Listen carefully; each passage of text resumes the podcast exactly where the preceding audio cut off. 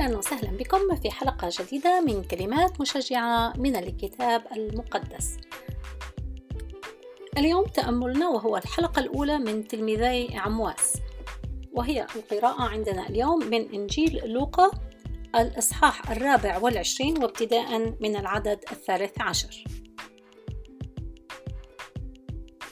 في الطريق إلى عمواس. وإذا اثنان منهم كانا منطلقين في ذلك اليوم إلى قرية بعيدة عن أورشليم ستين غلوة. اسمها عمواس وكانا يتكلمان بعضهما مع بعض عن جميع هذه الحوادث.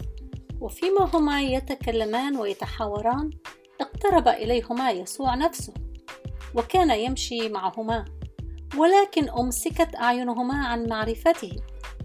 فقال لهما ما هذا الكلام الذي تتطارحان به وأنتما ماشيان عابسين فأجاب أحدهما الذي اسمه كليوباس وقال له هل أنت متغرب وحدك في أورشليم ولم تعلم الأمور التي حدثت فيها في هذه الأيام؟ فقال لهما وما هي؟ فقال المختصة بيسوع الناصري الذي كان إنسانا نبيا مقتدرا في الفعل والقول أمام الله وجميع الشعب. كيف أسلمه رؤساء الكهنة وحكامنا لقضاء الموت وصلبوه؟ ونحن كنا نرجو أنه المزمع أن يفدي إسرائيل. ولكن مع هذا كله اليوم له ثلاثة أيام منذ حدث ذلك. بل بعض النساء منا حيرننا. إذ كنا باكرا عند القبر ولما لم يجدنا جسده أتينا قائلات إنهن رأينا منظر ملائكة. قالوا إنه حي. ومضى قوم من الذين معنا إلى القبر فوجدوا هكذا كما قالت أيضا النساء وأما هو فلم يروه. فقال لهما أيها الغبيان والبطيئاء القلوب في الإيمان بجميع ما تكلم به الأنبياء. أما كان ينبغي أن المسيح يتألم بهذا ويدخل إلى مجده ثم ابتدأ من موسى ومن جميع الأنبياء يفسر لهما الأمور المختصة به في جميع الكتب. ثم اقتربوا إلى القرية التي كانا منطلقين إليها وهو تظاهر كأنه منطلق إلى مكان أبعد فألزماه قائلين امكث معنا. لأنه نحو المساء وقد مال النهار فدخل ليمكث معهما. فلما اتكأ معهما أخذ خبزا وبارك وكسر وناولهما فانفتحت أعينهما وعرفاه ثم اختفى عنهما. قال بعضهما لبعض ألم يكن قلبنا ملتهبا فينا؟ إذ كان يكلمنا في الطريق ويوضح لنا الكتب. فقاما في تلك الساعة ورجعا إلى أورشليم. ووجدا الأحد عشر مجتمعين. هم والذين معهم. وهم يقولون إن الرب قام بالحقيقة وظهر لسمعان. وأما هما فكانا يخبران بما حدث في الطريق وكيف عرفا عند كسر الخبز. وفيما هم يتكلمون بهذا وقف يسوع نفسه في وسطهم وقال لهم سلام لكم. هذه قراءتنا من إنجيل لوقا الإصحاح الرابع والعشرين ابتداء من العدد الثالث عشر. وهذا المقطع من الكتاب المقدس زمن هذا الحدث. زمان الحدث حين قالوا في العدد الواحد والعشرين له ثلاث أيام منذ حدث ذلك. فالتلميذين هنا يتكلمان عن حدث الصلب وأن الصلب قد حدث منذ ثلاثة أيام. والنهار الذي هم غادروا أورشليم في العودة إلى بلد عمواس هو نفس اليوم الذي قام فيه الرب يسوع هو يوم الأحد. فيوم القيامة ظهر الملائكة للنساء وبعدما ذهب أيضا بطرس ويوحنا ورأوا القبر فارغ والملائكة قالوا للنساء أن يسوع حي ليس هو ها هنا لكنه قام. هذا ما يعرفونه ولكن هم لم يروا الرب يسوع على ما يبدو وصار الوقت ربما بعد الظهر حيث هم وصلوا إلى عمواس حين مال المساء. فهم منهكين من الأحداث التي حصلت وهم لابد أنهم منهكين من الطريق. مكان هذا الحدث هو في الطريق من أورشليم إلى عمواس. المسافة 60 غلوة يعني سبعة أميال أو 11 كيلومتر فاصلة اثنان. فالمكان الحدث هو في الطريق.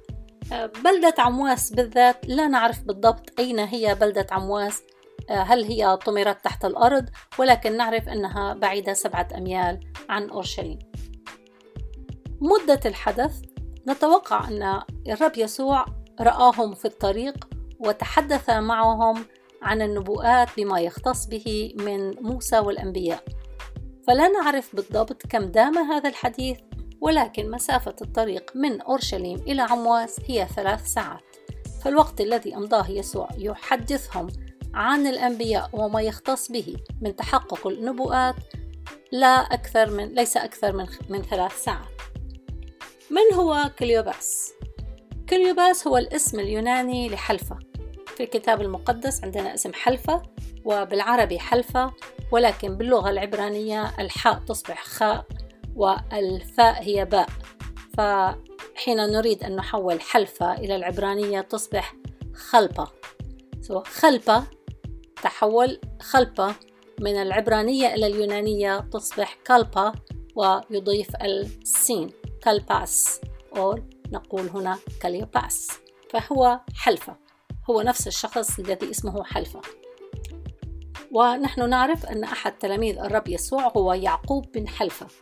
حين نقرأ في متى عشرة ومرقس ثلاثة ولوقا ستة وأعمال الرسل واحد كلها تذكر أسماء التلاميذ ويعقوب بن حلفة مذكور من التلاميذ. فهناك احتمال أن يكون كليوباس أو حلفة هو أبو يعقوب أحد تلاميذ الرب يسوع فهو قريب من الحدث. أيضا زوجة كليوباس هي مريم التي كانت عند الصليب بجانب مريم العذراء. فنرى أن آه، كليوباس وزوجته كان جزء من الحدث الذي حصل في الصلب وآلام الصلب. ففي يوحنا 19 25 يقول الكتاب المقدس كانت واقفات عند صليب يسوع أمه وأخت أمه مريم زوجة كلوبا ومريم المجدلية. المفسرون يقولون أن هناك الأختان كان اسمهما مريم. فيبدو أن هذا الأمر كان وارد في أيام زمان. الأشخاص الموجودين بالحدث كما قلنا كليوباس والتلميذ الآخر لا أحد يعرف بالضبط من هو التلميذ الآخر. البعض يقول ربما يكون لوقا بما أن لوقا كتبه. والبعض يظن أن التلميذ الآخر كانت زوجة كليوباس. يعني إذا كانت زوجة كليوباس موجودة مريم موجودة عند الصليب وهم كانوا في أورشليم يعيدون آه، يبدو أن منطقيا أن كليوباس حين يرجع يرجع معه زوجته مريم ويكونان معا وألزماه أن يدخل البيت. هناك بعض الخدام المحترمين الذين أثق بهم يقولون أن يرجح أن تكون التلميذة الآخر هي زوجة كليوباس ونحن نعرف أن الرب يسوع كان عنده تلميذات ولكن هذا ليس مؤكد فكلها تخمينات ربما يكون تلميذ آخر ربما تكون مريم هي التي مع كليوباس. كليوباس مات شهيدا للمسيح. الكنائس تحتفل بذكرى استشهاد كليوباس. في الخريف البعض يحتفل في سبتمبر والبعض يحتفل في 30 أكتوبر والبعض في أول نوفمبر. يعني في فترة الخريف يحتفلون بهذا القديس وتضحياته آه، تقدير لتضحياته في سبيل نشر البشارة. يعقوب بن حلفة الذي هو ابن كليوباس يعتقد التاريخ يذكر لنا أنه أول مبشر ذهب إلى إيران. فإذا القراءة من لوقا 24 ابتداء من عدد 13 زمن الحدث ثلاث أيام بعد الصلب مكان الحدث هو الطريق من أورشليم إلى عمواس الأشخاص الموجودين في الحدث الرب يسوع كليوباس وتلميذ آخر كليوباس. فهذه مقدمة دراسة تلميذي عمواس. أتمنى أن تتمتعوا في الدراسة القادمة في تفاصيل هذا الحدث الرائع جدا جدا والدروس العظيمة التي سنتعلمها في حياتنا دروس عملية ورائعة جدا. إلى اللقاء.